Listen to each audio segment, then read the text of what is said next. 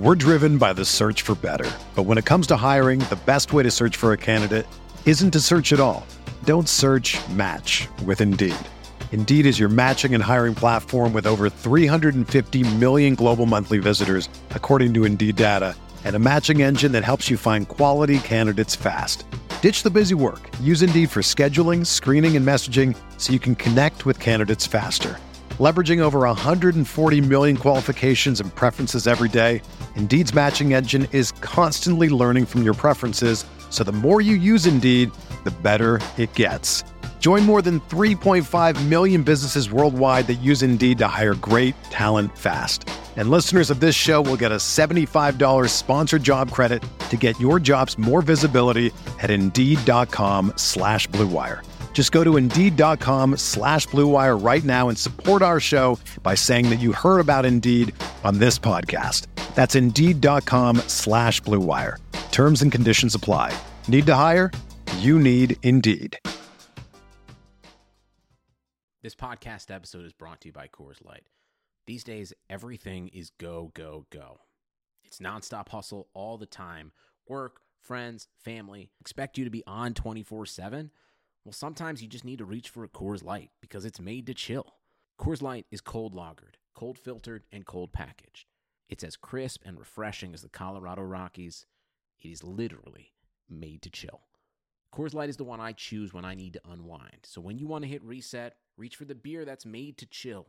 Get Coors Light in the new look delivered straight to your door with Drizzly or Instacart. Celebrate responsibly. Coors Brewing Company, Golden, Colorado. Mahomes has the time, delivers perfectly downfield. Touchdown, Patrick Mahomes with a rope. This one, Adams, touchdown. This time going deep for Beckham Jr. Did he catch it? He did. Hello, everyone. Welcome back to RotoViz Overtime on RotoViz Radio, brought to you by the Action Network and Blue Wire. My name's Colm Kelly. You can follow me on Twitter at Overtime Ireland. Joined once again by Shawn Siegele uh, as we get ready for the second show of the week. If you didn't check out the first show of the week, we talked through the top five rookie prospects for the 2021 season, and we talked. Uh, kind of plugged one of Shawn's pieces, and obviously Shawn did the first round on the website. Uh, very good accompanying podcast to to listen to if you have read the piece on the website, or if you haven't done either. Now is the perfect time. But on today's show, we're going to look a little bit uh, back to kind of dynasty startup strategy and and some pillars for superflex formats to, to build that juggernaut of a roster. But uh, looking forward to today's show. If you haven't checked out the show earlier this week, though, I, I would highly recommend doing it. We talked about the Super Bowl on uh, Tuesday show. We're not going to do that again. We're not going to put ourselves through that pain today, Shawn. But uh, as we get ready for the true off season, no games this Sunday. Uh, what what are we looking forward to uh, for the off season? Well, now that the games are all over and it's into 2021, it's time for dynasty startups.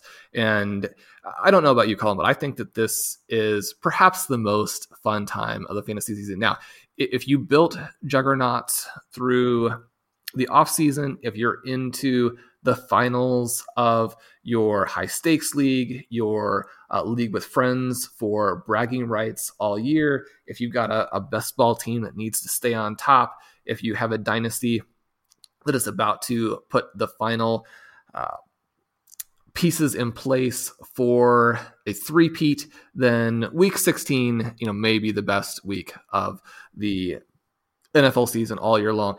But I think that closely in competition is this time period right now where we get to start working on the dynasty teams that we have. We get to start dreaming about the new leagues that we want to participate in. And we're thinking about those guys that can be the foundation pieces for our next dynasty.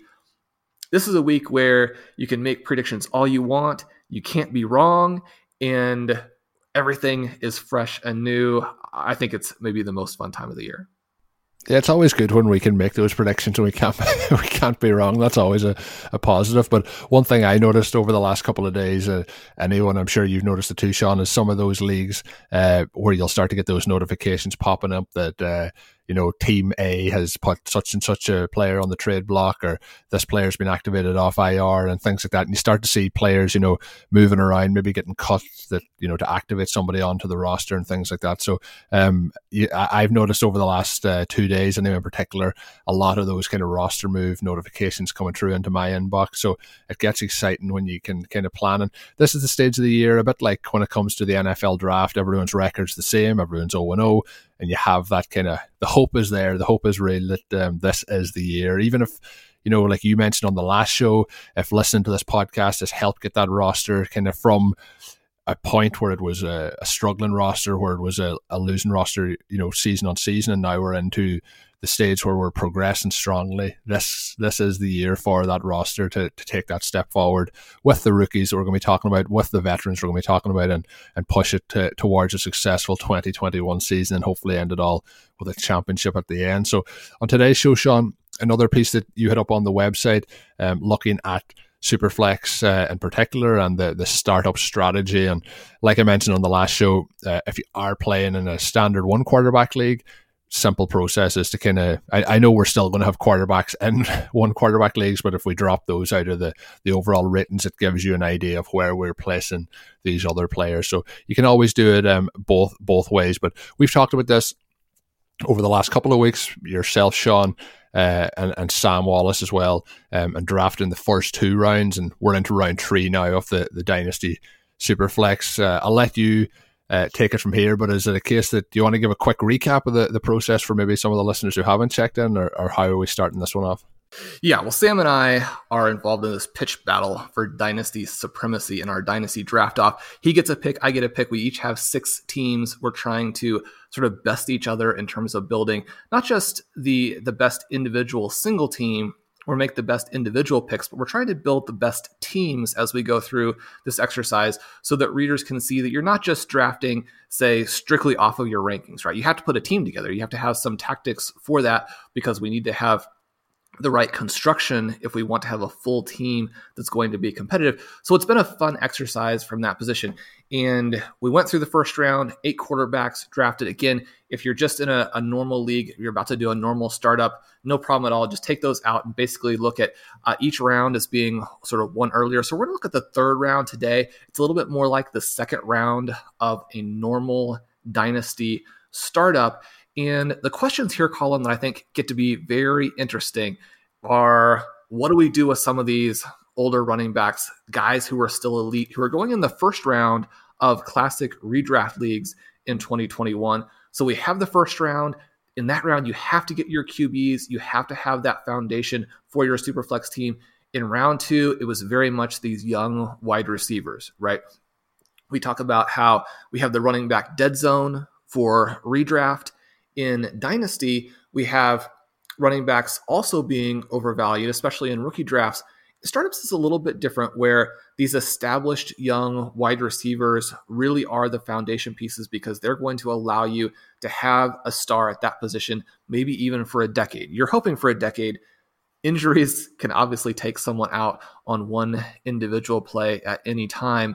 So we have round one, the QBs, round two, the young wide receivers. With how good the 2019 and 2020 wide receiver classes ended up being, you have a lot of depth through that round. So now we're into round three, right? Do we go back to the well at wide receiver? What do we do with Travis Kelce, who's the most unique talent in all of fantasy? And where do players like Derrick Henry and Ezekiel Elliott start to go when we know that they could still be key players? They could still play a role in winning your 2021 title. But running backs after the age of 25 have not been very successful in terms of maintaining their value, fantasy owners are confronted with the same question that reality teams are confronted with. When you pay someone like a David Johnson, that comes back to haunt you quickly. When you pay a Todd Gurley, it comes back to haunt you. When you pay a Le'Veon Bell, then everybody gets fired, right? That's kind of the role that these veteran running backs play in reality we have to kind of make those same decisions in fantasy. Derrick Henry starting to get a little bit older, but so hard to avoid because he was so good last season, even though he doesn't catch passes. And then Ezekiel Elliott, this question, right, where he was not particularly good this past season, but how much of that were nagging injuries to him? How much of that was the lack of Dak Prescott?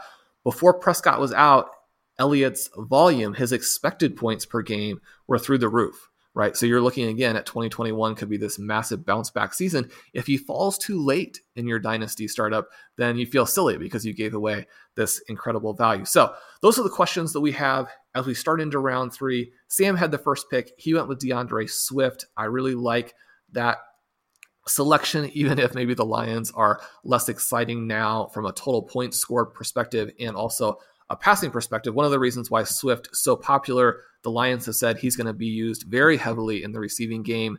You know, is that as, as exciting with Jared Goff? Probably not. At the same time, Goff did pepper Todd Gurley with a lot of targets before Gurley had his collapse, right? So there's some potential there. Now, with the 302, I selected Calvin Ridley. Ridley a little bit older maybe than we would like for someone who has his number of years of experience as an NFL player. Colm, the resume here is really pretty extraordinary. Uh, it's pretty extraordinary is a good way to put it in terms of what he's done. Um, you know, I have been a Calvin Ridley fan from day one, and uh, you know, in the draft process when we got to kind of this stage, uh, entering his rookie year, and he's just like come on leaps and bounds. He's basically every time we talked about him possibly having a, a breakout or taking a step forward, he's done that or exceeded that. Uh, and now he has placed himself in that area as one of the top wide receivers in the entire NFL. You know, it's there's a there's definitely a conversation to be had there between himself and Julio Jones as to who is the and, and I'm as big a Julio Jones fan of his career as anybody, but in terms of who is the the better wide receiver at this current point uh, on this roster, uh, I think that he's he's just absolutely phenomenal. One area where I'm I'm very impressed of what he does is uh, the deep targets that he can catch. If we look at what he had though, um, you know, he had 64 passes that traveled more than 15 yards. He did catch two, uh, 32 of them, but there was quite a few of those that were, you know, throwaways. The one thing like that I noticed last year watching the Falcons is there was a lot, a lot of yards left on the field by Matt Ryan in particular on routes that Ridley had beaten defenders or was wide open that uh, was overthrown, and you know that that kind of shows it there. And he just looks uh, incredibly efficient in terms of those deep targets. Uh, just Matt Ryan tended to be off a little bit more than we would expect him to be over the last couple of seasons. He went over 800 yards on those deep passes alone, um, and his depth of target is 14.3. Um, average per target and a 25% target share um, of air yards. So just phenomenal stuff from him. The interesting thing, a lot of the time, Shawn, we look at pass location uh, through the through the website. We're looking at how these you know targets and receptions are split split by uh, position. A lot of the guys you'll see are much more efficient uh, within five yards of the line of scrimmage. It's actually you know the opposite for Ridley.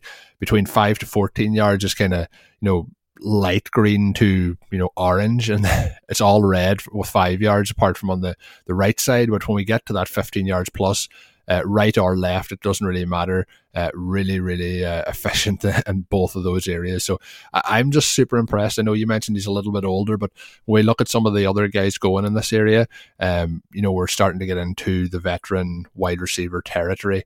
Um, and i think that when we look at calvin ridley he has to he had now the next two guys to spoil it for the listeners are DeAndre Hopkins and Michael Thomas. So I know a lot of people would probably have them ahead of Ridley, but for me personally, and it might be a slight bit of uh, just bias that has added in from over the years, but I think the figures bear it out that there's a huge amount of talent and uh, Calvin Ridley, um, and, and I'm excited for it moving forward. So I, I'm quite happy to take him at that spot. Yeah, I you can make a very convincing argument for the two superstars who follow him up there. But we look at his combination of volume and efficiency and role in the offense here. You know, led the NFL in air yards. He was fifth in expected points, 11th in fantasy points, above expectation. He had the 76 points in the fantasy playoffs, which was good for fourth overall, trailing only Kamara, Diggs, and Davante Adams. You know, if you can get the a guy who just trails those players, then you're thinking, okay, well, this is a pretty good value here at the beginning of the third round this is, I think, kind of a crazy stat for you, Call In the since the turn of the century, Ridley is 10th overall in total fantasy points at the wide receiver position through his first three seasons.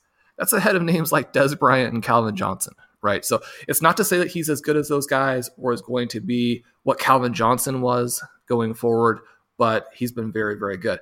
Another kind of cool note you can get out the Game Splits app and try and figure out, well, what was he like with Julio Jones? What was he like when he was out there by himself? And the answer is that he was awesome either way. right? Playing with Jones averaged 17.5 points per game, playing without him averages 20.5 points a game. And when we're looking at that, when he was playing with Jones, and this has been the case through the first three seasons, his 16 game pace was for 12 touchdowns, right? His ability to score when teams are focusing on Julio has been very, very consistent for being a, smaller receiver. We're driven by the search for better. But when it comes to hiring, the best way to search for a candidate isn't to search at all. Don't search match with Indeed. Indeed is your matching and hiring platform with over 350 million global monthly visitors, according to Indeed data, and a matching engine that helps you find quality candidates fast. Ditch the busy work. Use Indeed for scheduling, screening, and messaging so you can connect with candidates faster. Leveraging over 140 million qualifications and preferences every day, Indeed's matching engine is constantly learning from your preferences, so the more you use Indeed, the better it gets. Join more than 3.5 million businesses worldwide that use Indeed to hire great talent fast. And listeners of this show will get a $75 sponsored job credit to get your jobs more visibility at Indeed.com slash BlueWire. Just go to Indeed.com slash BlueWire right now and support our show by saying that you heard about Indeed on this podcast. That's Indeed.com slash BlueWire. Terms and conditions apply. Need to hire? You need Indeed. He's a touchdown scorer. When Julio's not out there, his 16 game pace is for over 1,700 receiving yards. And so maybe the touchdowns go down a little bit because he's drawing the attention, but he's out there putting up these monster individual receiving games. Now, you know, we wouldn't necessarily expect those stats to stay consistent. You know, if the 2021 season played out the same way or if he played a full season without Julio Jones. But one of the things that this is telling us is that he's not a product of Jones. He is someone who can play with him. He's someone who can play without him. I think that's encouraging when we look forward because he's probably going to be playing without Julio before he's off of your dynasty roster. Sugar Ray Leonard, Roberto Duran, Marvelous Marvin Hagler, and Thomas Hearns. Legends, whose four way rivalry defined one of the greatest eras in boxing history. Relive their decade of dominance in the new Showtime sports documentary, The Kings, a four part series premiering Sunday, June 6th, only on Showtime. Hey, everybody, this is Dave Caban from the RotoViz flagship podcast. Just stopping by to say thank you for listening to RotoViz Radio. We're offering our listeners a special 10% discount when they use the promo code RVRadio2021 at checkout. Again, that's 10% off a one year subscription when you use the promo code RVRadio2021. Thanks for listening and keep on tuning in. Yeah, I think I think that's pretty fair, and it is interesting the way you, you split it out there. And for the listeners who are listening along, you can see this in the article. But the end split versus outer split with Julio Jones is pretty much gets more touchdowns when Julio Jones is on the, the field, gets three less targets per game when Julio Jones is on the field, but is getting that uh, bump in touchdowns. And then vice versa, when Julio's not there, there's a, a, a kind of deflation of those touchdowns. But in terms of uh, you know over three extra targets per game, and then over thirty extra yards yards per game. So either way, balancing out both both ways. Uh, so really interesting to see it split out that way. And the stat that you mentioned, Shawn, uh, pretty insane. Uh, if you think about the, the players that he is obviously competing with, is every wide receiver uh, in the NFL for basically um, the, the last 21 years. So pretty pretty incredible numbers there. Um, when we look then, obviously Hopkins and Thomas, we've talked about them at length. We both like DeAndre Hopkins. Um, obviously, just a little bit older would be giving them a little bit of a knock in terms of the dynasty format. Question marks around the quarterback position as well for Michael Thomas and the injury from this season. So the one thing looking at those kind of picks, and you've paired them in with Davante Adams as well over the last number of seasons from 2017 we've seen Thomas and uh, Hopkins stay fairly steady, you know, into those top 20 picks. We've seen Adams take a jump up. And then this year we, we've seen them kind of fluctuate a little bit in who is at the, the peak of that top 20. But when we look at it, Michael Thomas is kind of maintaining that value. It might drop off a little bit over the offseason, but I think having the uh, injury probably this season has probably helped maintain its value versus the expectation that it was just such a, a down year for him. So What's your thoughts on on those guys in terms of how they've shuffled in value? Do you think their current ADPs are are pretty fair looking at how the, the seasons have, have gone in?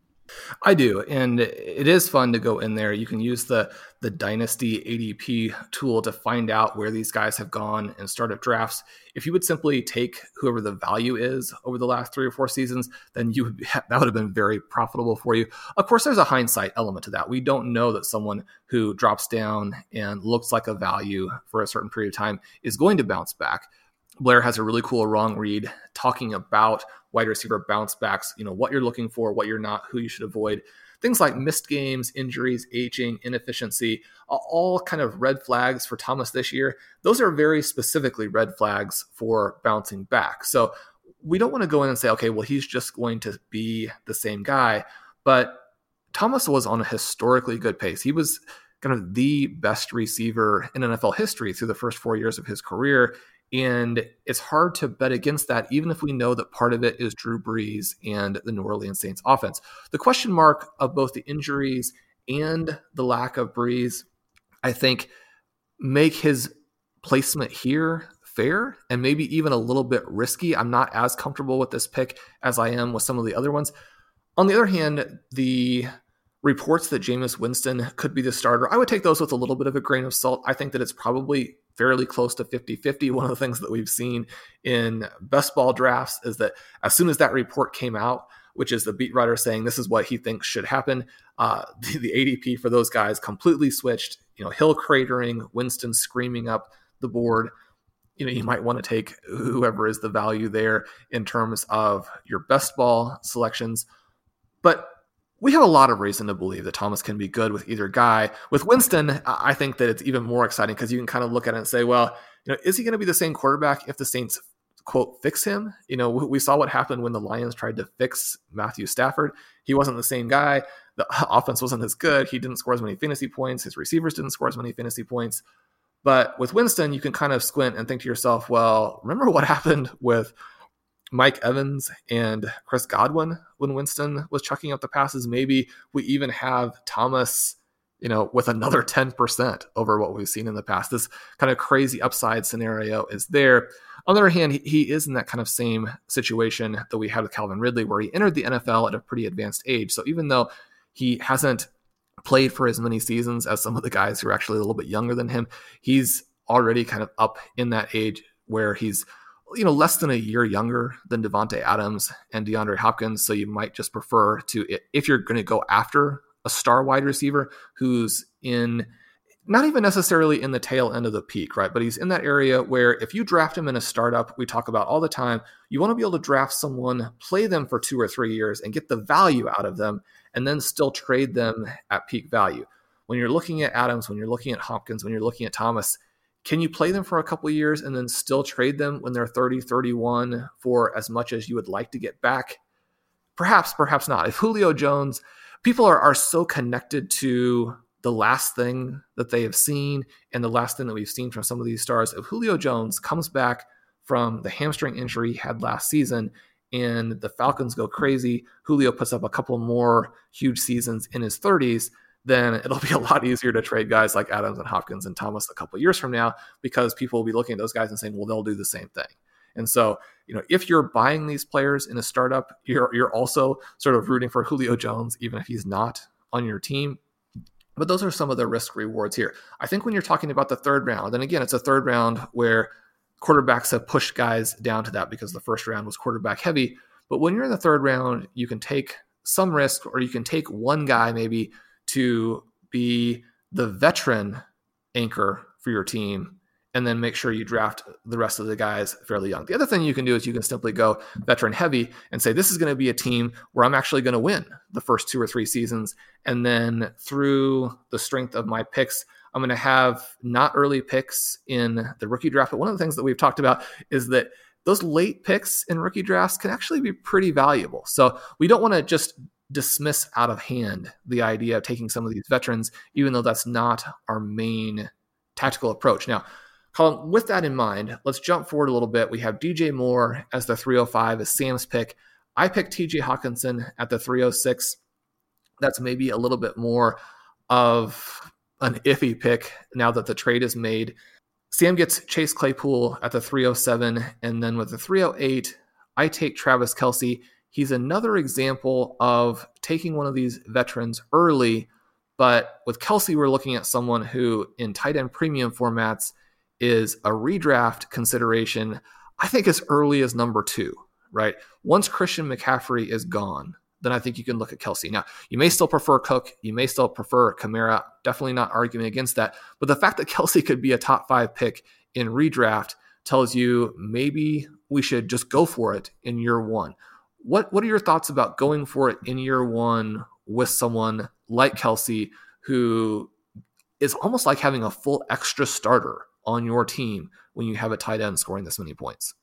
Well, I'm going to get into the answer and then I'm going to turn it back on you in a second. But when it gets into it, I think it is that decision a bit like you mentioned with uh, the veteran wide receivers is like, do we go for it this year? Um, you know, the problem's going to be that if you get Kelce this year, and this is probably thinking of it in a more negative light, but if you draft him in this startup and then obviously you go into a situation where maybe he picks up an injury in week two, week three, misses number of games, misses the majority of the season, you're heading and then to his age 33 season and you're going to, you know, have a depreciated asset on your hands. Whereas if that's a guy like even the likes of TJ Hockenson, who you mentioned um, at, at, that earlier spot um, of 306, he, even with injuries, is still going to have that. Well, he's a young tight end. He's emerging. He's going to develop, and you know we're going to see his career progress to a level of where Travis Kelce is at the moment.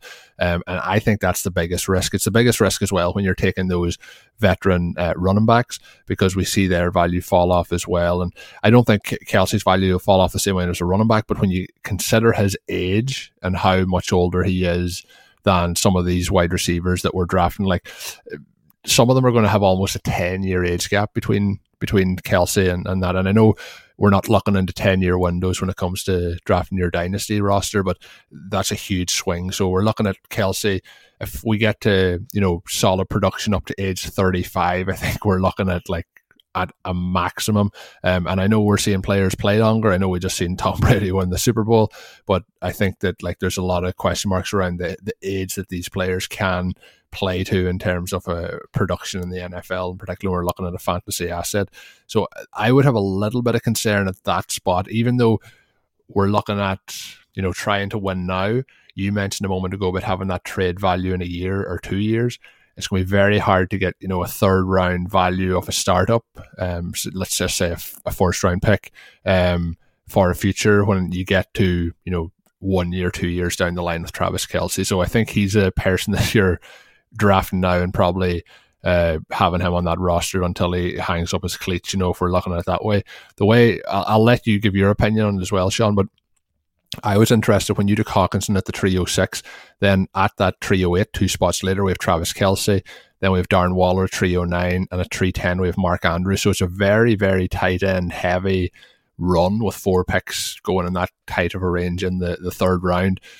Do you think, like, you know, we talk a lot about the elite tight end here. Do you think we're we're clear here that like this is the point where you need to be taking that tight end to, to get the to get the value, you know, to have that high end upside. Um, what's your thoughts on why the the run happened there um, at the tight end position? Well, the, the run happens in part because I took all of these tight ends. And so, one of the things that we see from this exercise, there's a lot to be gained from it in terms of trying to figure out how you would build multiple teams. You do also want to approach it with a little bit of a skeptical eye and say, well, if Shawn's not taking all these tight ends, you know, do we have the tight end run here? But we'll talk about that in the wrap up of what you're really looking at through these first three rounds in just a second. Colm, I wanted to ask you about Mark Andrews. One of the things that I think is interesting here is that you go into 2020 and he is the young up and coming thing, a lot of buzz certainly a few skeptics saying, especially in tight end premium, maybe he's not the guy that you want because he's more of a big play threat at tight end in this Baltimore Ravens offense that just doesn't throw the ball hardly at all. But even with that, even with that very legitimate consideration, someone who was very trendy going into 2020 and then in very many ways had basically the same season in 2020 and now when we're looking at him for 2021, it, that buzz is no longer there, right? He's falling in these best ball leagues. He's not going to have the same trade value for you in Dynasty. To emphasize this a little bit more, he drops from 13.9 points per game to 12.2, but his expected points per game stay exactly the same. His target share actually ticks up just a little bit. He scored 10 touchdowns in 2019, still got seven in 2020. And we talked a lot about Lamar Jackson and how, unless you somehow think that that bad portion was what he is now, you know, if, if you're willing to discount the 2019 season, if you're willing to discount the really the last month or so of the 2020 season where he bounced back nicely, then you want to buy, right? It's it's only if you think that that bad stretch was him. Now, granted, he's going to have some problems throwing, and the Ravens are going to be a run heavy team. But unless you think that that one unique stretch for Lamar Jackson represents who he is as an NFL player, then you need to be buying any sorts of discounts that you're getting with him. Mark Andrews follows off of that in the exact same way, where these guys are going to be hitched together. Andrews is going to be the main guy for him in the passing game. To me, this suggests that this could be your last buying opportunity for, you know, five, six, if he ages like a few of the other elite tight ends, you know, seven, eight years. Pulling up the RotoViz screener, we have a lot of cool articles doing this sort of similarity, using this similarity feature often we're looking at rookies and how they're going to perform as second year players, but you can do it for a variety of different types of players. When we do that for Mark Andrews and look at his first three seasons, the names that come up are Jimmy Graham, Antonio Gates, Jason Witten, Chris Cooley, Jordan Reed, Heath Miller. Now, you've got some guys who disappointed like Cooley and Miller, or just were, were okay, right? You have someone like a Jordan Reed who got hurt and wasn't the same player. But Jimmy Graham and Antonio Gates, they were each the tight end one in year four. So the year immediately following the time period we're looking at. Jason Witten, he had multiple tight end one finishes in his future. Even if we say that Andrews is sort of halfway in between kind of where he is now and what those guys became, again, I think that this suggests that this may be your one buying opportunity. Should owners be buying Andrews, or is the fact that the Ravens, it's not just that they're run heavy, they are so far below the entire rest of the NFL. And you say, look, that's not sustainable. They're going to pass a little bit more as Jackson develops. They're going to pass a little bit more as they add some receiving talent, even though their GM insists that, you know, they don't really care about that. But with Lamar Jackson turning a lot of the pass plays into runs with the scrambles, you know, you're, you're still limited in terms of what the best case scenario is for volume here. With Andrews, though, being the guy who's the 24, 25% target guy for the Ravens, how do you balance those issues and would you be buying? The question really for me is like, like, and you mentioned it here, is you know Lamar Jackson in terms of his accuracy for 2020. If he's going to be bad, Andrews is likely going to be bad. If the offense going to be run heavy, it's not going to be good for Andrews. There's a lot of things that are pointing us in the this isn't good for Mark Andrews category. But if we look at you know you know, you mentioned the RotoViz screener and the players that are compared to him. Uh, if we look at what he did over the last two seasons with 17 touchdowns um, and with the target shares, obviously a caveat on the target shares is there's less targets in that offense. So even a high target share probably isn't the equivalent of what it's going to be in another offense with, you know, you could have a lower target share but a higher volume. But I think all things considered, there's still a huge amount of upside there. I think that the conversation is to be had at Lamar Jackson and his accuracy and how the offense struggled in 2020. There was a huge amount of elements of it that struggled, you know, through kind of that midpoint of the season. And then we've seen things start to pick up as they went on a little bit of a run before the playoffs. So it depends which side of the coin you're on. Is the when they were playing good, is that where we're looking at uh, as what we're seeing in 2021? Or is it where they struggle? Like the team had a lot of different things throughout the season. You know, Jackson was a bit banged up. There was a couple of questionable things with schedules and things with COVID, and there was a couple of different things like Mark Andrews missed time as well. So lots of things to, to go into from that side. But I think that something that's probably working against Mark Andrews is the success that he's had as a young tight end. You know, I've talked on the show, and I know you say having the success early obviously is going to lead to more success in the long run, but he has been successful in those early years of his career, and the stage now where if he had just had a okay year one, an okay year two, an okay year three, and we thought then, oh yeah, he's done all this so far in his career. Here's where the jump is going to happen. Uh, we're going to, and, and, that would be the trajectory of us pushing him up the rankings, whereas we've had him so high that now people are taking him back down the rankings. I still think there's a huge amount of upside there. I think the group that he's going in in this particular draft, I think it's a fair group. I think that you know he has now fallen behind Darren Waller. He's obviously uh, getting closer to Kelce, but that's more Kelce coming down a little bit, and Hockenson probably has jumped him. I, I could like I, I don't think it's a big stretch to think that Mark Andrews is uh, the number one out of those four guys when it comes to this time next year. So I, I'm still buying, and like you said, if if the leap happens, this is the last chance to jump aboard that uh, that train to, to get him on your roster. Um, I, I think there's still a lot of upside. I was very, very disappointed in how the season went, but there's a lot of players who I'm disappointed in how their season went. Uh, somebody else who's on this list, uh, and DJ Moore, um, who obviously didn't have the season we were hoping for, but the the the expectation of a you know successful run here in his NFL career is still much there. So I feel I feel kind of similar about uh, Mark Andrews moving forward. Two other players, Shawn, to, to wrap things up is Terry McLaurin at three eleven and J.K. Dobbins at three twelve. I've said this many times in the podcast. J.K. Dobbins for me was always a 2021 play, so we're in 2021 now. So I have to say that I'm happy with this pick. Uh, the other one is Terry McLaurin, who's always been somebody I've really liked, and uh, obviously if we could just get a really nice quarterback pick in there in, in Washington uh, to get him the ball, I think we would we'd be looking at a real superstar uh, in terms of his ability. So I really like all the players basically that have gone in this uh, in this third round range. It's a it's a very nice round. I think you can be pretty happy with whoever you pick up. But any final thoughts before we wrap up on, on those two guys? Yeah, Dobbins here, my pick at three twelve he was probably the second best talent in last year's running back class behind Jonathan Taylor. Cam Akers and D'Andre Swift are definitely going to uh, factor into that discussion. They're going to make their own argument. He ranked third in terms of total running back rushing fantasy points over expect- expectation as a rookie. So, as a rookie, right, he trailed only Derrick Henry and Alvin Kamara. He beat elite backs like Nick Chubb, Dalvin Cook, Aaron Jones, and did it on fewer touches. I think when you look about this, this is probably still a little bit of an overdraft. The next couple of picks within the next three selections, we had Cam Akers and Antonio Gibson.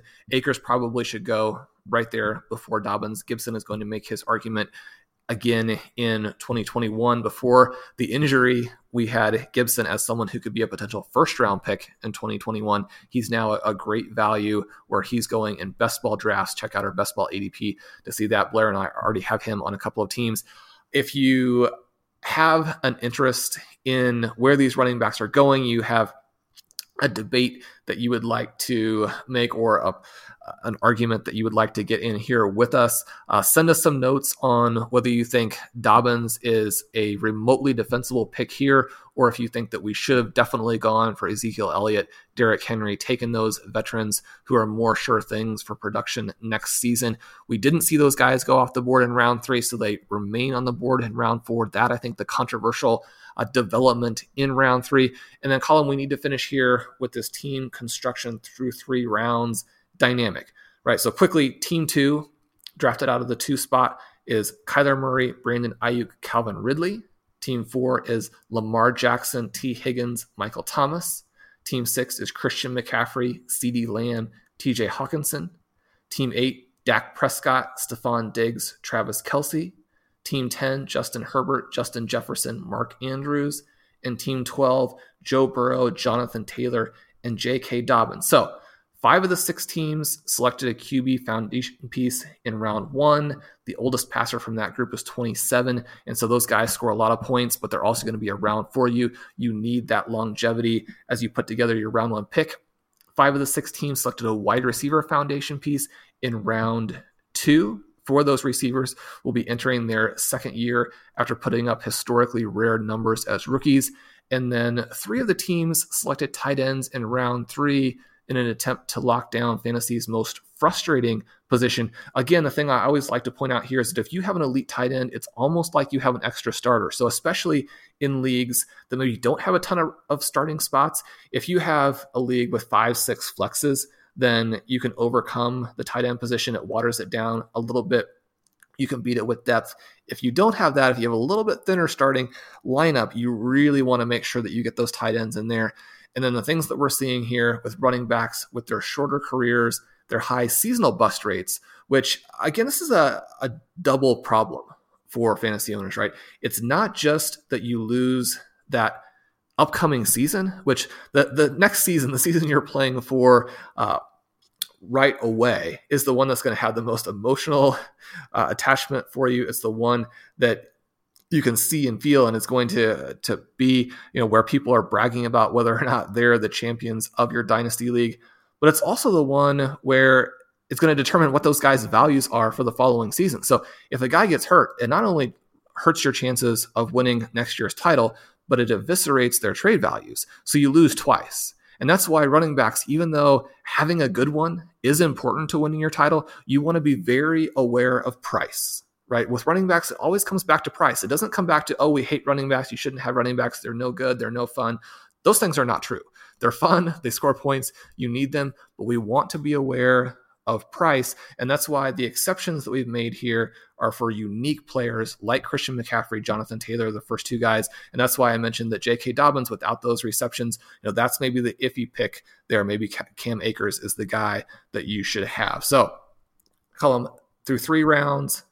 That's how I recommend starting your super flex. Make sure you have those foundation pieces. 2021 again is going to be very interesting in terms of quarterbacks. You may need to start drafting those second quarterbacks very, very early as well. And just have that safety in place because if you get locked out on your QB2, that's very, very difficult to win, regardless of what you do with the rest of your roster. Yeah, and the interesting one is Team Six with Christian McCaffrey yet to have a quarterback, so can get very dicey if you're, uh, you know, waiting then to get a QB one at that QB two range, and then where does your QB two come from? So it's going to be interesting uh, to look through rosters all off season long. I always like to look at some of the startups that are going on and seeing how things shake out. Team two for me uh, is probably the winner, and Team ten would be the other one that I'd be diving in towards, and that's Kyler Murray, Brandon Aiyuk, and Calvin Ridley versus Justin Herbert, Justin Jefferson, and Mark Andrews. I think very interesting starts there. Probably the two ways that I would much would more prefer. Uh, the team twelve: Joe Burrow, Jonathan Taylor, J.K. Dobbins, looking very young, looking very good. Um, it's just going to be interesting. And if you were thinking about where those uh, wide receivers are going to come from, but lots of good players left uh, through those three rounds makes it exciting to think about drafting because it just shows that there is, you know, some top end exciting talent even through those three rounds. And you start getting into round four, round five, and they're still going to be there. But you obviously get diving into those round 10, 11, 12, 13, see what's left over for you. So going to be going to be an interesting off season as we continue to talk through some of these processes. As Shawn and myself have mentioned in the last couple of shows, you do have the opportunity to win yourself one of the the RotoViz rookie draft guides up on the website all you have to do is leave a five star review on your favorite podcast app. We'll be picking from one of those over the, the next week, and we'll be announcing the winner on next week's show. As I've mentioned previously, uh, we do like on Thursday show sometimes to drop in some uh, you know suggestions from the listeners, some topics, some things that you've uh, watched or reviewed that you'd like to let us know about. Uh, on today's show, we just had so much to go through. We, we went straight through it and dived into it, but uh, we have enjoyed reading through some of those five star reviews over the last week. So if you have any suggestions for upcoming shows, send them my way at Overtime Ireland on Twitter or rotovizradio at gmail.com. Drop us that five star review. And uh, another exciting piece of news on Rotoviz Radio this week is uh, Curtis Patrick is uh, has told me behind the scenes he's getting ready to start recording some new Dynasty Command Center. So you don't want to miss those when they come out uh, over the next week or two weeks. I don't want to put too much pressure on Curtis, but I know they'll be they'll be awesome. Uh, he's upgraded a lot of his setup, so should be should be some great shows coming our way from Curtis and the Dynasty Command Center. Uh, and of course, the rookie guide has been a phenomenal success as well. So until we're back with another two shows next week, of course, my name's Colm Kelly. You can follow me on Twitter at Overtime Ireland. Our co host, as always, is Shawn Siegele. Check out Shawn's great work up on rotoviz.com. And until then, have a good one. Thank you for listening to Overtime on RotoViz Radio. Please rate and review the RotoViz Radio podcast on iTunes or your favorite podcast app. You can contact us via email at rotovizradio at gmail.com. Follow us on Twitter at RotoViz Radio. And remember, you can always support the pod by subscribing to RotoViz with a discount through the RotoViz Radio homepage, rotoviz.com forward slash podcast. Sugar Ray Leonard, Roberto Duran, Marvelous Marvin Hagler, and Thomas Hearns legends whose four way rivalry defined one of the greatest eras in boxing history. Relive their decade of dominance in the new Showtime sports documentary, The Kings, a four part series premiering Sunday, June 6th, only on Showtime. Whether you're a world class athlete or a podcaster like me, we all understand the importance of mental and physical well being and proper recovery for top notch performance. That's why I'm excited that Unifyd Healing is sponsoring this podcast. Unifyd Healing is a new and super innovative global network of wellness centers powered by Energy Enhancement System, or EE System. If you haven't heard of the EE System, you'll want to listen up. This technology promotes wellness, deep relaxation, purification, and rejuvenation. At hundreds of locations across the globe, access to a center is easy and affordable. Interested in experiencing the EE system technology for yourself? Go to unifydhealing.com slash bluewire to learn more and find a center near you. That's U-N-I-F-Y-D healing.com slash bluewire. No material or testimonials on the Unifyd Healing website are intended to be viewed as medical advice or a substitute for professional medical advice, diagnosis, or treatment. Always seek the advice of your physician or other qualified healthcare provider with any questions you may have regarding a medical condition or treatment and before undertaking a new healthcare regimen, including EE system.